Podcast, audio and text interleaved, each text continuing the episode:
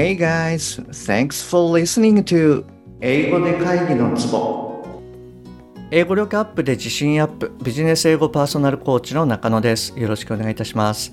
この番組ではネイティブの単なる速い音の塊が理解できて要は何かっていうことがパッと口から出て日々の仕事が楽に楽しくなる。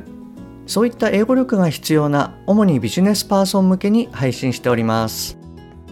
はい、えー、じゃあ今日はですね Signpost for Balance in Love and Work はい、こちらの方を読んでいきますねで、今日のお題は、えー、73番目の、えー、Listen to your feelings をお届けしたいと思いますはい。で、今日最後まで聞いていただきますと、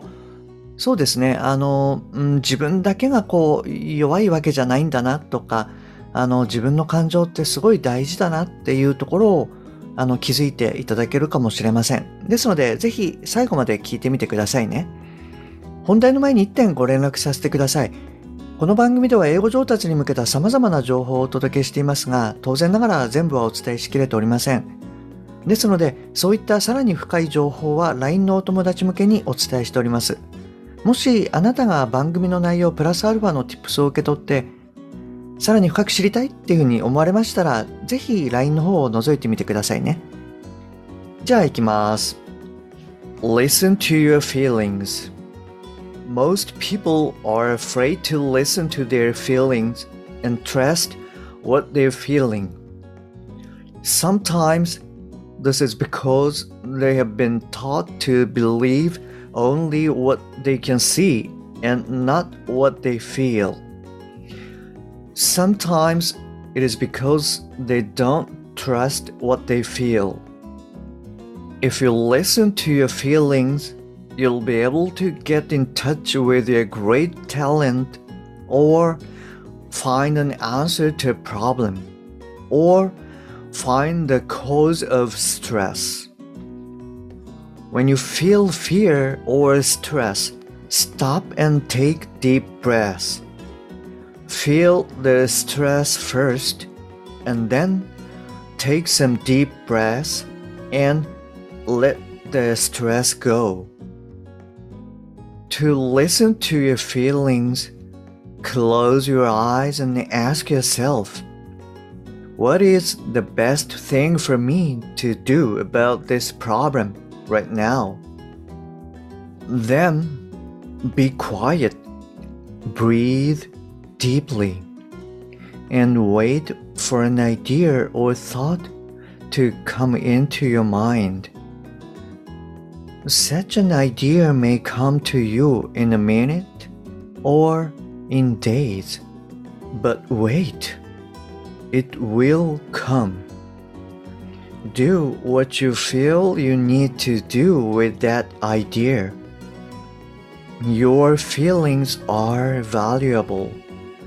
value how you feel and listen and act on the ideas that come from your feelings はい、えー、いかがでしたかはい。で、えー、内容を簡単にシェアしてみると、多くの人は自分の感情に耳を傾けること、そしてどう感じているかっっていうことを信じることを恐れています。それは目に見えるものだけを信じて感じるものを信じないようにっていうふうに教えられてきたためでもあります。そして時には自分が感じているっていうことを信じない。そういったことが原因ということもあります。もしあなたが自分の感情に耳を傾けるなら、あなたの素晴らしい才能に触れられたり、問題に対する答えが見つかったり、ストレスの原因を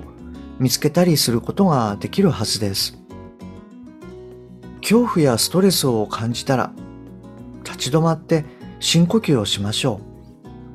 う。まず最初にストレスを感じて、それから深呼吸をしてストレスを解放してあげてください。自分の気持ちに耳を傾けるには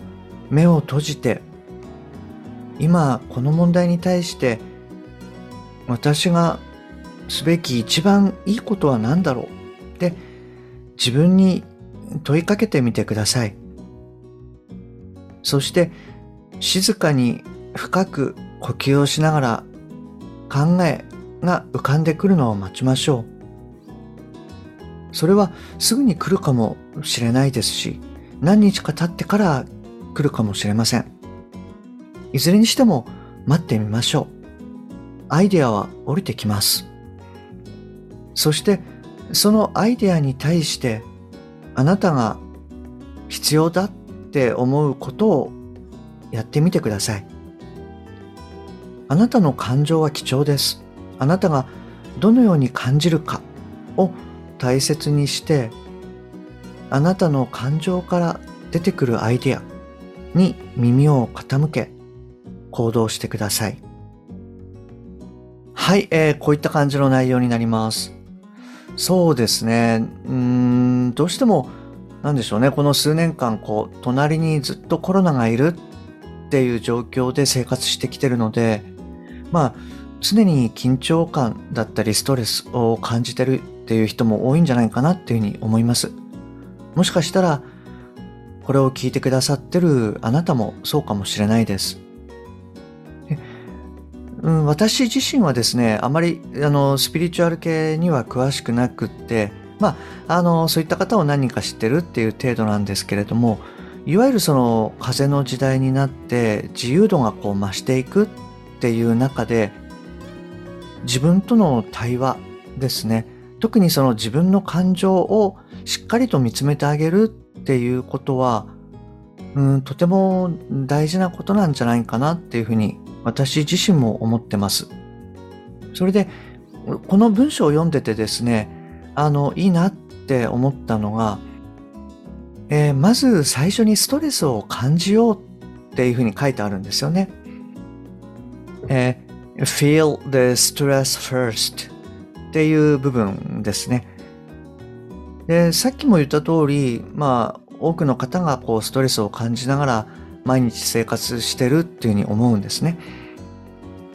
で、まあもちろん私もあの会社員時代とかですね、かなりあのストレスを感じて、やっぱりあの生きてました。で、あの、ここでこうやってしまいがちっていうのが、ストレスは、まあ、あって当たり前とかですね、まあ、常にこう、なんて言うんでしょう、状態化っていうのかな。うーん、しているために、気に留めないっていうふうにこう、抑え込んじゃったりとか。まあ、うん、さらにはですね、あの、ストレスを感じる自分って弱いな、ダメだよなっていうふうに、まあ、自分の感情自体を否定してしまったりっていうこともですね、もしかしたらあるんじゃないかなっていうふうに思います。で、あの、ストレスの発散方法っていうのは、あの、まあ、飲みに行ったり食べに行ったり、あと、まあ、映画やビデオを、まあ、好きなだけ見たりとかですね、あの、いろいろあると思うんですけれども、まずはこう自分がストレスを抱えてるんだなっていうところにこう気づけないと、そういった行動っていうのはやっぱりできないわけなんですよね。ですのでまあ、ここにこう書いてある通りに、まずは、うん、なんかこう気分が乗らないなっていうふうに思ったら、引っかかってるものがあるんだなとか、うん、毎日あれをやらなきゃこれやらなきゃって考えてて疲れてるんだなとか、ああ、自分は今ストレスを感じてるんだなって言った、そのあなたの感情から出てくるこう違和感ですね。はい。そういったものをこうしっかりと拾ってあげて、えー、大事に扱ってあげていただきたいなっていうふうに思います。そして今回ですね、この本に書いてあるように、まあ、深くこう深呼吸をしてみて、で、あなた自身がどう感じているのかなっていうことを感じてみるのがいいかなと思います。まあそういったことでですね、すっきりして、あ、本当にそうなんだなっていうふうに気づいていただけるケースももちろんあると思うんですけれども、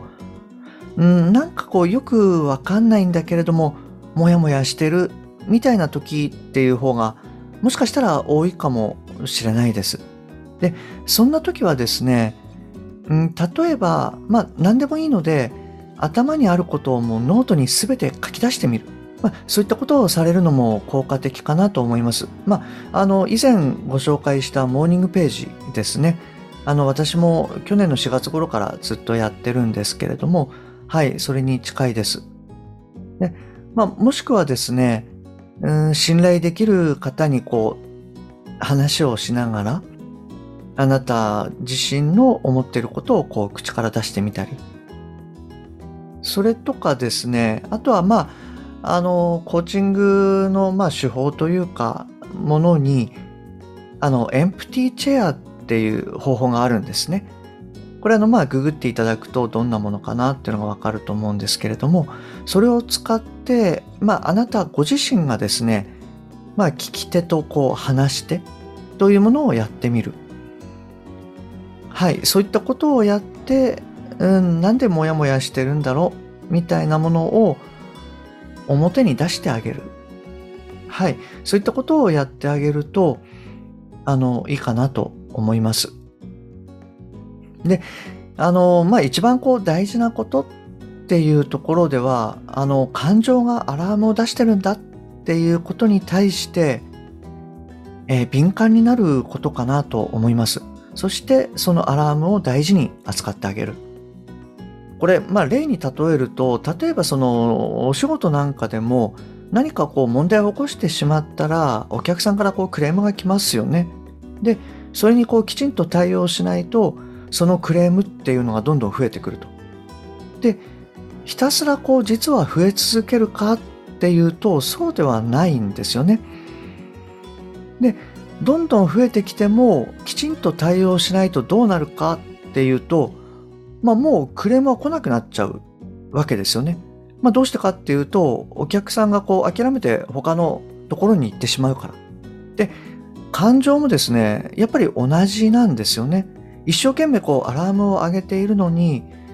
大事に扱ってくれなかったら、そのうちこう諦めちゃうと。で、もう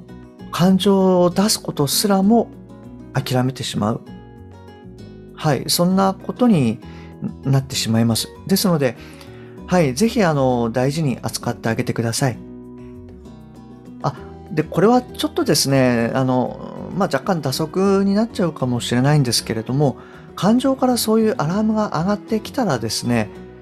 うん、そんなことを思う私は、俺は弱いな、ダメだな、みたいなことっていうのは、あの、決して思う必要はないですし、あの、絶対に思わないでくださいね。